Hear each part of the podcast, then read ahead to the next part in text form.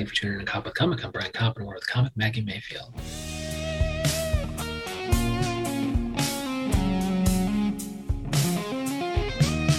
Maggie Mayfield, how the hell are you?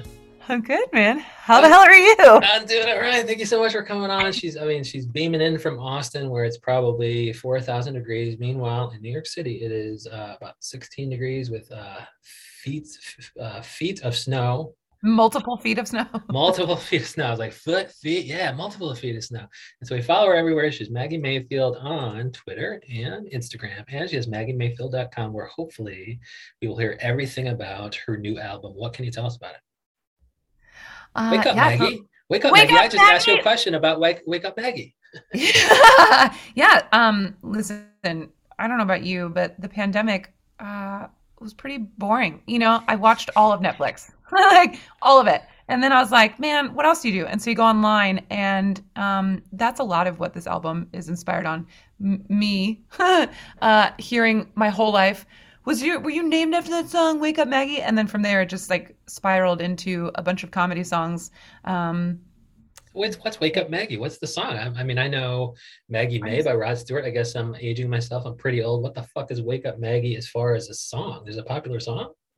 No, that's it. That's one hundred percent it. It's the Rod Stewart song. And so you're you're not you're not aging yourself at all. And I just laugh because, like, listen, I was in radio for a long time. And when you d- dive deep into these songs, you learn that Rod Stewart wrote that about a, a prostitute, essentially, that took advantage of him at a music festival. And I was like, you think my, my parents are hippies, but, like, they're not terrible. They're not going to name me after a prostitute. Like, that's just bananas.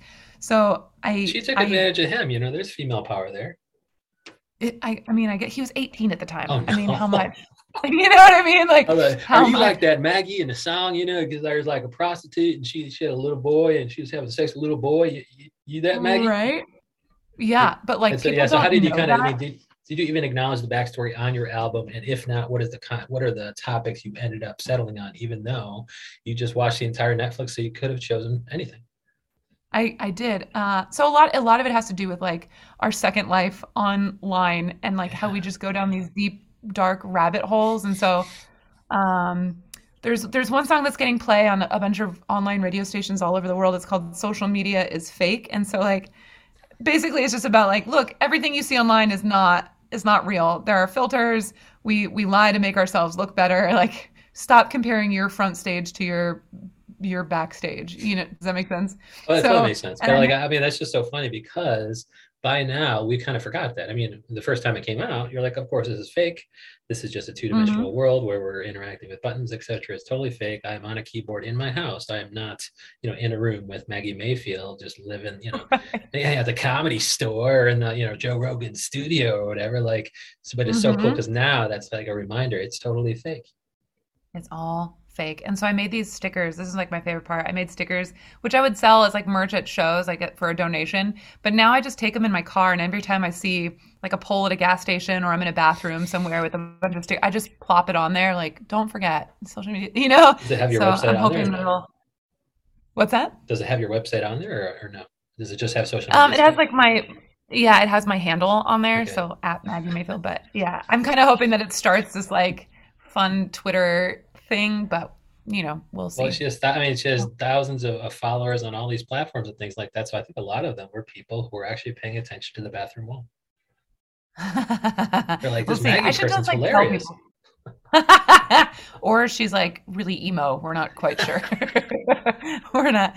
We're not sure. We're bringing back early two thousands is what it is. Um, It's yeah, like career so there, radio there's... first, right? So, like, tell me about that. Like, you know, what you know, you said the word emo, so that got me to thinking. She's in radio. She knows Rod Stewart. Like, I don't know, just what's your experience with, uh, you know, because you're a musical comedy, you have a guitar, and so what's your, been your experience with music and, and the intersection between music and comedy? Like, how'd you kind of settle on that particular Venn diagram overlap between music and comedy? Because it could have kind of overlapped anywhere.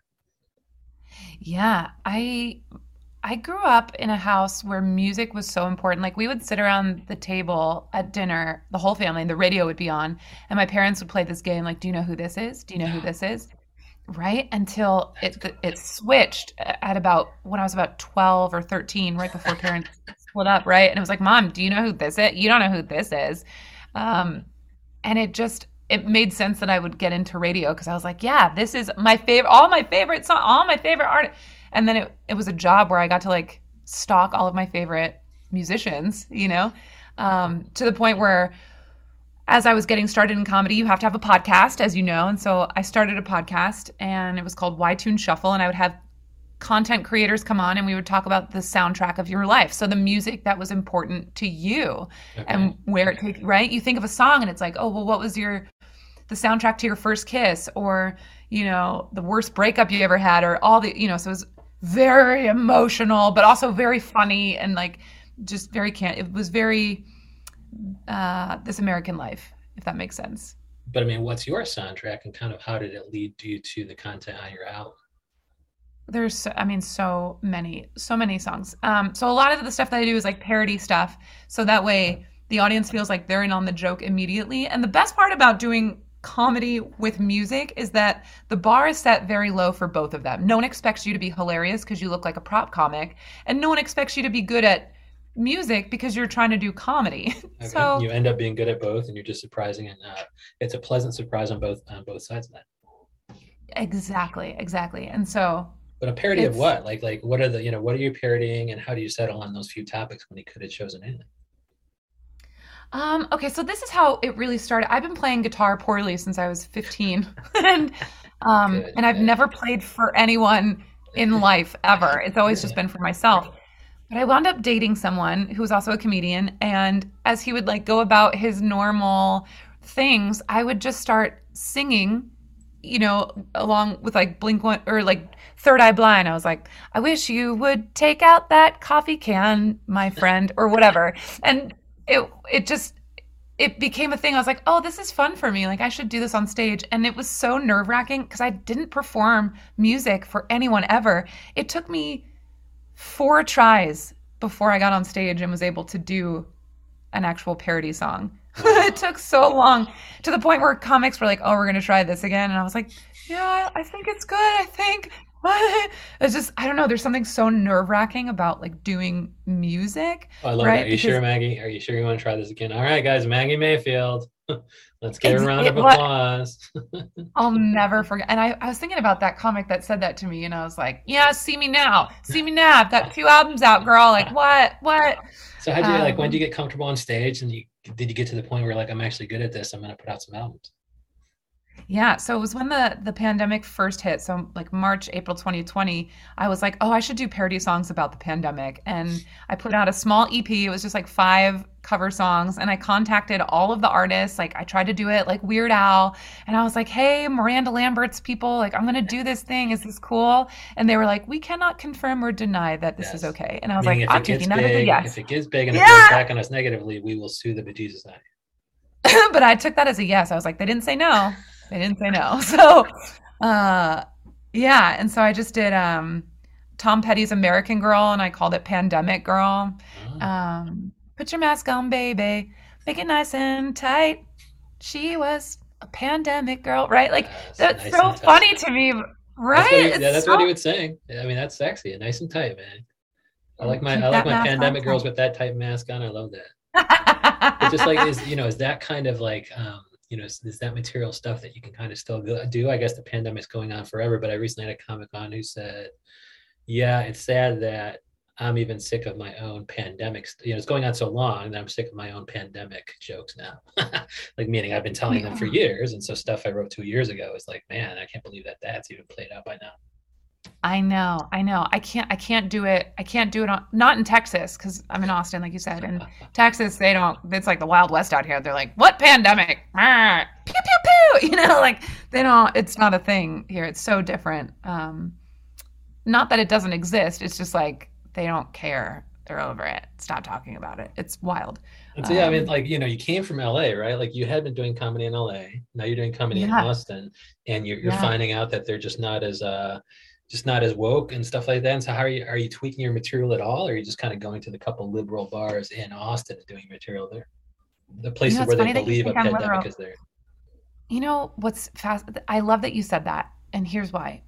Steve Martin is one of my idols. I love him so much. And he, I saw an interview that he did um, talking about him coming up during the Vietnam War and how comedians at that time were so polarizing because they wanted to talk politics. They wanted to talk about the war. And he was like, listen, if I can stop talking about that and stop and unite people rather than like dividing them, he's like, I'll, I'm going to be just fine. And of course, look at him now. Like, he's a gigantic superstar and the, the legacy that he's left behind. And I was like, you know what, if I can do that, we're in such a polarizing time right now. Like, there are so many other things to talk about other than like who's in office or what mask, mask or no mask, vax or no vax. It doesn't matter, right? There's so many other things that we can talk about.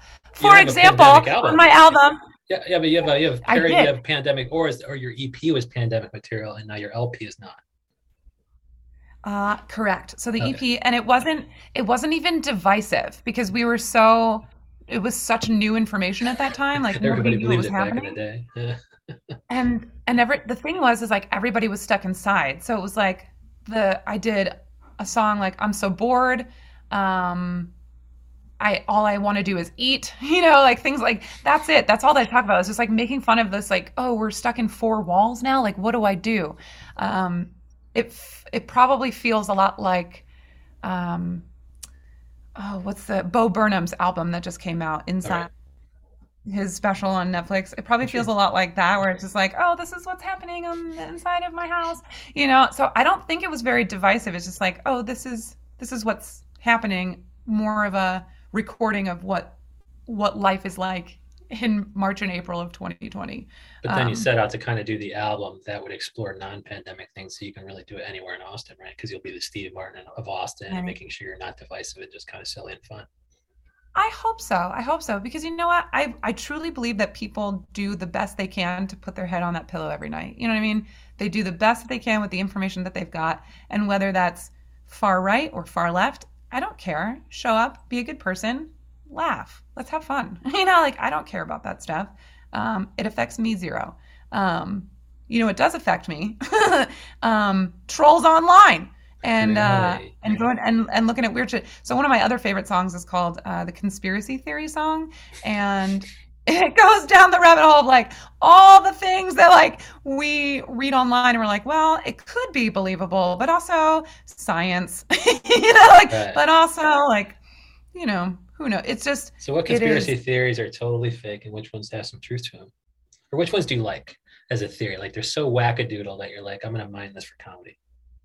Oh, the flat earth one is my favorite. That is like, you get someone that talks about flat earth and I'm just like, tell me everything, because it's like a total disregard for ever like centuries and centuries of, of research and evidence against it. And yeah. I just wanted like, where did where, why? Because yeah, I don't even science books even... anymore. It's history books now. It's like, that's how exactly. old the science is on this.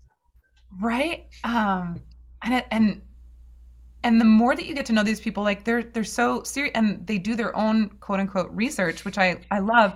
And it all stems back from like religion um, and science, this division of like religion and science. And so religion changed a lot of the Bible, according to flat earthers.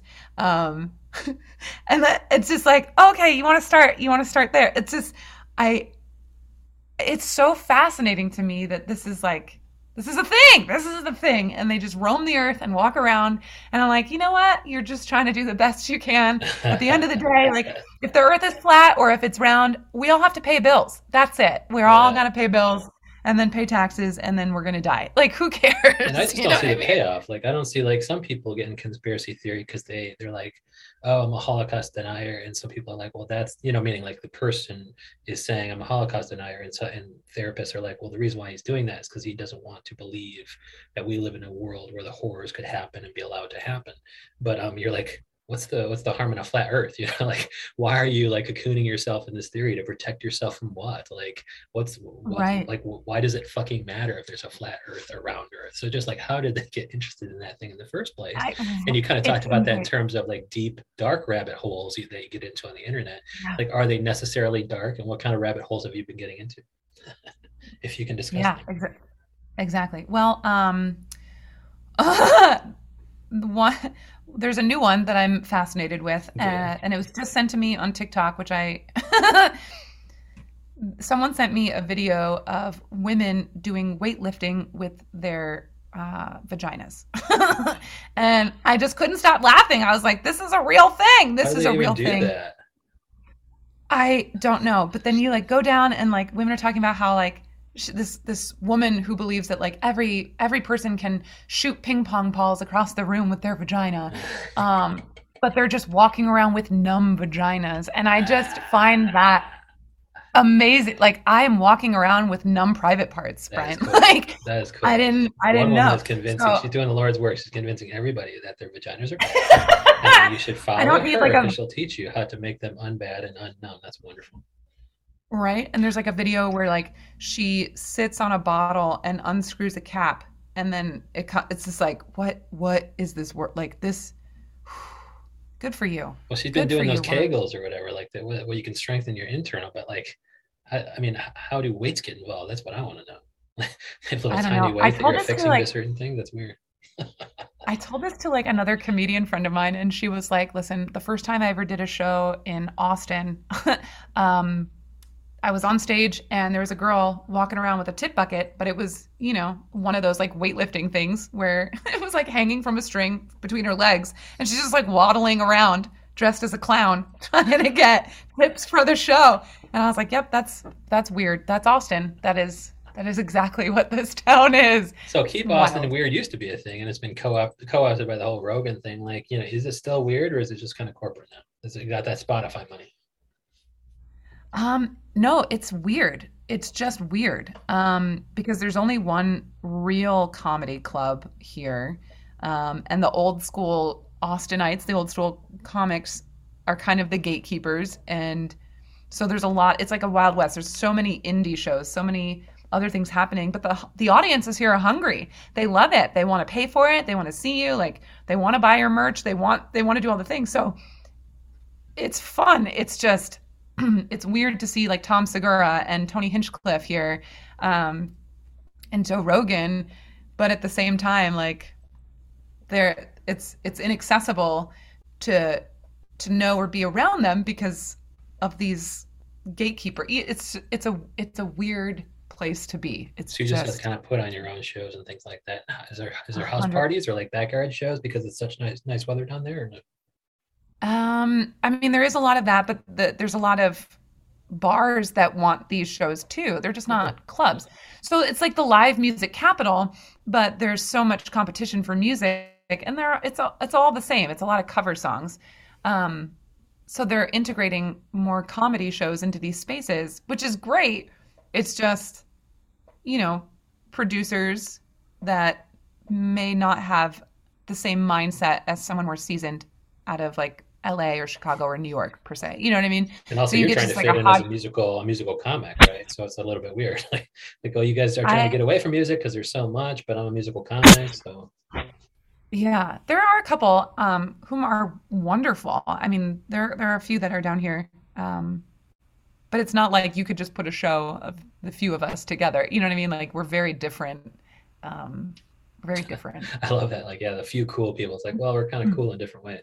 Have you been to Creek and Cave down there? That used to be in Astoria. Yeah, yeah, yeah. That's Ryan. that's like that's the only that's the only club. Um, you seriously just moved down there, right? Yeah, last April, April twenty twenty-one. And that's the only club. I mean, that you know they don't got. It's just bars, I guess. Okay. It is just bars. Yeah, they had uh, Cap City, but that closed down. I think uh, late in twenty twenty. And they were supposed to reopen fall of last year, but that hasn't happened yet. There is another space called the Roma Room, excuse me, which is wonderful. Um, but it's like, it's a separate room inside of a brewery. So it's not like a uh, traditional club per se, okay. But I mean, there's plenty of spaces to do it. There's plenty of open, everything's open. It's no big deal. Like there's no shortage of places to practice and work out. There's no shortage of shows. That's for sure. Right. But, um, as far as like clubs go, yeah. um, Dallas is where it's at. They've got like seven or eight up there. So, so yeah. On to Dallas for you. And then when you go to Dallas to promote your third album, what's your third album going to be about? Um, you know what? I'm not sure. I'm not sure. I'm still kind of reveling in the old stuff. I'm writing some new stuff. I'm working on a song now called Stop Saying Sorry, um, okay. which is a, a polka and kind of an empowerment piece. Like, just stop apologizing for existing. Like, yeah. you're allowed to take up space. Take up all the space. And uh, shooting the music video for that in March. So how do you, yeah, so what's the music video for that? Is it just you, you know, you what, starting out by saying sorry and then you realize that that's fucking stupid or what? um, it's a... Oh man, I don't even know how to say. Okay, so it's uh it's gonna be very much like that Friends episode. I, I parody everything. It's like that Friends episode where all the girls are on their couch and they're eating ice cream in their wedding dresses. Yes. So it's gonna be me and a um a bunch of my girlfriends in wedding dresses throwing paint on each other, very much like an OK Go video. Oh, cool. So if you can imagine that. Because yeah. you're like, fuck it, I'm going to stop saying star, sorry. I got jilted at the altar, and that's why I'm wearing this dress. Or you're like, I'm wearing this dress because, like in Friends, I just wanted to fucking wear a dress. I just wanted to wear a dress, yes. And also, like, a trash the dress session is like, you know, we're we're told this little girl, you're supposed to save it and cherish your your twelve hundred dollars wedding gown. Like, why? Yeah, why are we cool. spending a amount of that's, money? That's a brilliant so, idea. I don't think I've seen that before ever, people trashing the wedding dress. Thanks. Thanks. Yeah. It is not original, but uh, I hope that this comes across in a very original way. Yes, so. yes. The idea is original, the execution's original, and that's why we follow her everywhere. She's Maggie Mayfield on social. And where can you find Wake Up Maggie? That's the most recent L P, right? Correct. It's okay. on all the places, iTunes, Spotify, Pandora. You can use it in your Instagram stories and and all the good things. So, and she has yet to take it down. I know a lot of people are up in arms about Joe Rogan, but we can't, we can't kind of, you know, Spotify is difficult enough to make money on, so we cannot take our money off. We can't take our material off of Spotify and all the places because people like Maggie Mayfield's genius needs to be heard, right? I love that. Thank you. But she's also Maggie Mayfield dot com, right? That is it. And it's M A G G I. I know it's spelled weird, but I didn't pick it. So she's, thanks, like, Mom. The, she's like the Magi in the Bible. Maggie Mayfield, thank you so much for coming on. I didn't pick it. My mother like didn't know, like email was not a thing in the eighties really yet. And so she didn't know she was going to make every email sent to me misspelled. So I would never get all the important things. That's, you're like that. You're like that Maggie in that prostitute song, aren't you? Uh-huh. Yeah, something like that. Well, enjoy, enjoy Austin. Thanks for coming on. Brian, you're the best. Thanks for having me.